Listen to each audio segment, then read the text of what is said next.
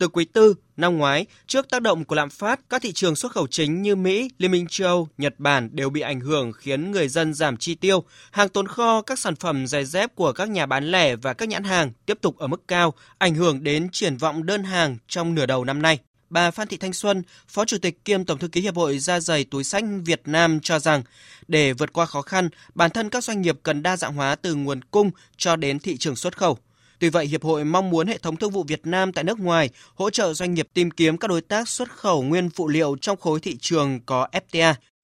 Cái sự tác động chuỗi cung ứng từ cả chuỗi cung đầu vào, đầu ra đều có những cái sự biến động và điều này đã ảnh hưởng rất lớn tới sản xuất xuất khẩu của ngành cũng như tới công ăn việc làm của các cái doanh nghiệp. Và chúng tôi thấy theo dõi kim ngạch thì xuất khẩu cũng đã giảm. Vậy thì các cái doanh nghiệp của chúng ta sẽ phải có một cái chiến lược phát triển và muốn như thế thì chúng ta cần phải có một cái hoạt động nội hàm mang tính hỗ trợ tương tác để mà phía doanh nghiệp Việt Nam cũng đáp ứng được các yêu cầu, đồng thời là các doanh nghiệp Việt Nam chúng ta cũng đủ cái khả năng để mà cải thiện cái năng lực nội tại thì chúng ta mới có thể đáp ứng được. Vậy thì cung cấp thông tin, đào tạo rồi đặc biệt là các cái phát triển về thị trường cũng như mẫu mã chúng ta cần phải tập trung để giúp cho các cái doanh nghiệp của chúng ta, đặc biệt là hướng theo cái phát triển bền vững, giúp cho tiêu dùng bền vững cũng như sản xuất bền vững. Không nằm ngoài tình trạng khó khăn, dệt may cũng là ngành đang phải đối mặt với tác động từ tình trạng lạm phát trên thế giới. Dù ngay trong tháng 1 và tháng 2, người lao động ngành dệt may đã hăng hái bắt tay vào sản xuất. Nhiều đơn vị đã có đơn hàng hết quý 1, nhưng ngành dệt may cũng đang đối diện với khó khăn thách thức khi nhu cầu tiêu dùng, đơn hàng sụt giảm, lượng hàng tồn kho tăng cao. Theo dự báo, đối với ngành dệt may, tổng cầu thế giới 2023 chỉ tăng trưởng từ 2,5 đến 4%, tỷ lệ tăng trưởng thấp so với các năm trước. Thực tế hiện nay, cầu dệt may thế giới vẫn chưa phục hồi do sức mua chậm ở các thị trường tiêu thụ hàng may mặc lớn như Mỹ và châu Âu. Dự báo các đơn hàng ngành may sẽ phục hồi vào quý 2 năm nay, tuy nhiên sẽ phải cạnh tranh gay gắt về giá từ các đối thủ như Bangladesh, Ấn Độ và Trung Quốc. Với ngành sợi, thị trường sợi vẫn ảm đạm, chưa có dấu hiệu phục hồi, giá bán sợi trên thị trường vẫn ở mức thấp, trong khi giá bông đưa vào sản xuất tại các đơn vị vẫn cao hơn nhiều so với giá thị trường hiện nay. Lường trước những biến động và khó khăn kéo dài của thị trường, nhiều doanh nghiệp đã đưa ra các giải pháp để ứng phó với tình hình, đảm bảo thực hiện tốt kế hoạch sản xuất kinh doanh ngay từ đầu năm.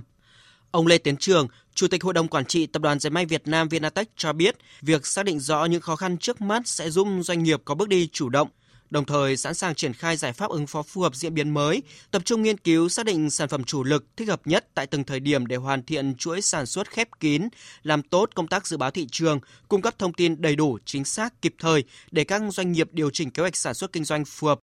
Chúng tôi tập trung vào 3 ứng phó chính. Một là khi cầu còn thấp thì tận dụng triệt để cái câu chuyện là tiêu dùng nội bộ kết nối thành chuỗi thì để cố gắng là việc làm ổn định trên cái hệ thống doanh nghiệp của mình. Cái thứ hai là chấp nhận cái câu chuyện là có cái liên thông về nguồn vốn lưu động, nó cũng sẽ tốt hơn khi đứng độc lập. Cái thứ ba là giảm tải cả tồn kho. Thế thì từ những cái giải pháp này thì khi mà đã giảm được cả chi phí, giảm được cả tồn kho thì thực ra mà nó tạo ra cái dư địa để làm gì? Dư địa để có thể cạnh tranh với cái giá tốt hơn và dùng giải pháp đó để giữ việc làm, giữ lao động. Năm nay, ngành dệt may nước ta kỳ vọng xuất khẩu đạt kim ngạch 48 tỷ USD, tăng khoảng 10% so với năm ngoái. Một yếu tố quan trọng làm nền tảng cho ngành dệt may tăng trưởng đó là ngành đã chủ động được khoảng 50% nguồn cung nguyên phụ liệu. Phần còn lại chủ yếu là nguyên phụ liệu kỹ thuật cao nên phải nhập khẩu. Ông Trương Văn Cẩm, Phó Chủ tịch kiêm Tổng thư ký Hiệp hội Dệt may Việt Nam khẳng định, để ngành dệt may phát triển bền vững, ngành sẽ tiếp tục kêu gọi đầu tư vào chuỗi cung nguyên phụ liệu cũng như xây dựng các giải pháp phát triển đầu tư công nghệ, tự động hóa, quản trị số và môi trường sản xuất kinh doanh minh bạch, bắt kịp xu thế toàn cầu, đầu tư chiều sâu đi đôi với bảo vệ môi trường, xanh hóa ngành dệt may, tập trung đào tạo nguồn nhân lực chất lượng đáp ứng nhu cầu phát triển của doanh nghiệp. Chúng ta xuất khẩu vào Mỹ, chúng ta xuất khẩu vào EU cũng rất lớn. Và hiện nay chúng ta biết rằng là EU thì đưa ra cái chiến lược mới về dệt may, phát triển bền vững, xanh hóa và truy xuất nguồn gốc. Và đặc biệt người ta yêu cầu sắp tới dệt may, chẳng hạn sản phẩm dệt may phải có thể tái chế, tái sử dụng lại được, có tuổi thọ lâu dài, tức là thay thời trang nhanh bằng thời trang bền vững. Và như vậy thì các doanh nghiệp cũng sẽ phải đối mặt với vấn đề về chuyển đổi. Thì đây là những vấn đề mà các doanh nghiệp phải đối mặt. Và đã là thay đổi thì liên quan đến chi phí, đến nguồn nhân lực, đến rất nhiều những vấn đề khác. Cho nên là tôi cho rằng là các doanh nghiệp rất là chú ý trong những vấn đề này, tập trung vào đáp ứng những yêu cầu của cái thị trường mình xuất khẩu vào. Mới đây, Thủ tướng Chính phủ đã phê duyệt chiến lược phát triển ngành dệt may và da giày Việt Nam đến năm 2030, tầm nhìn đến năm 2035.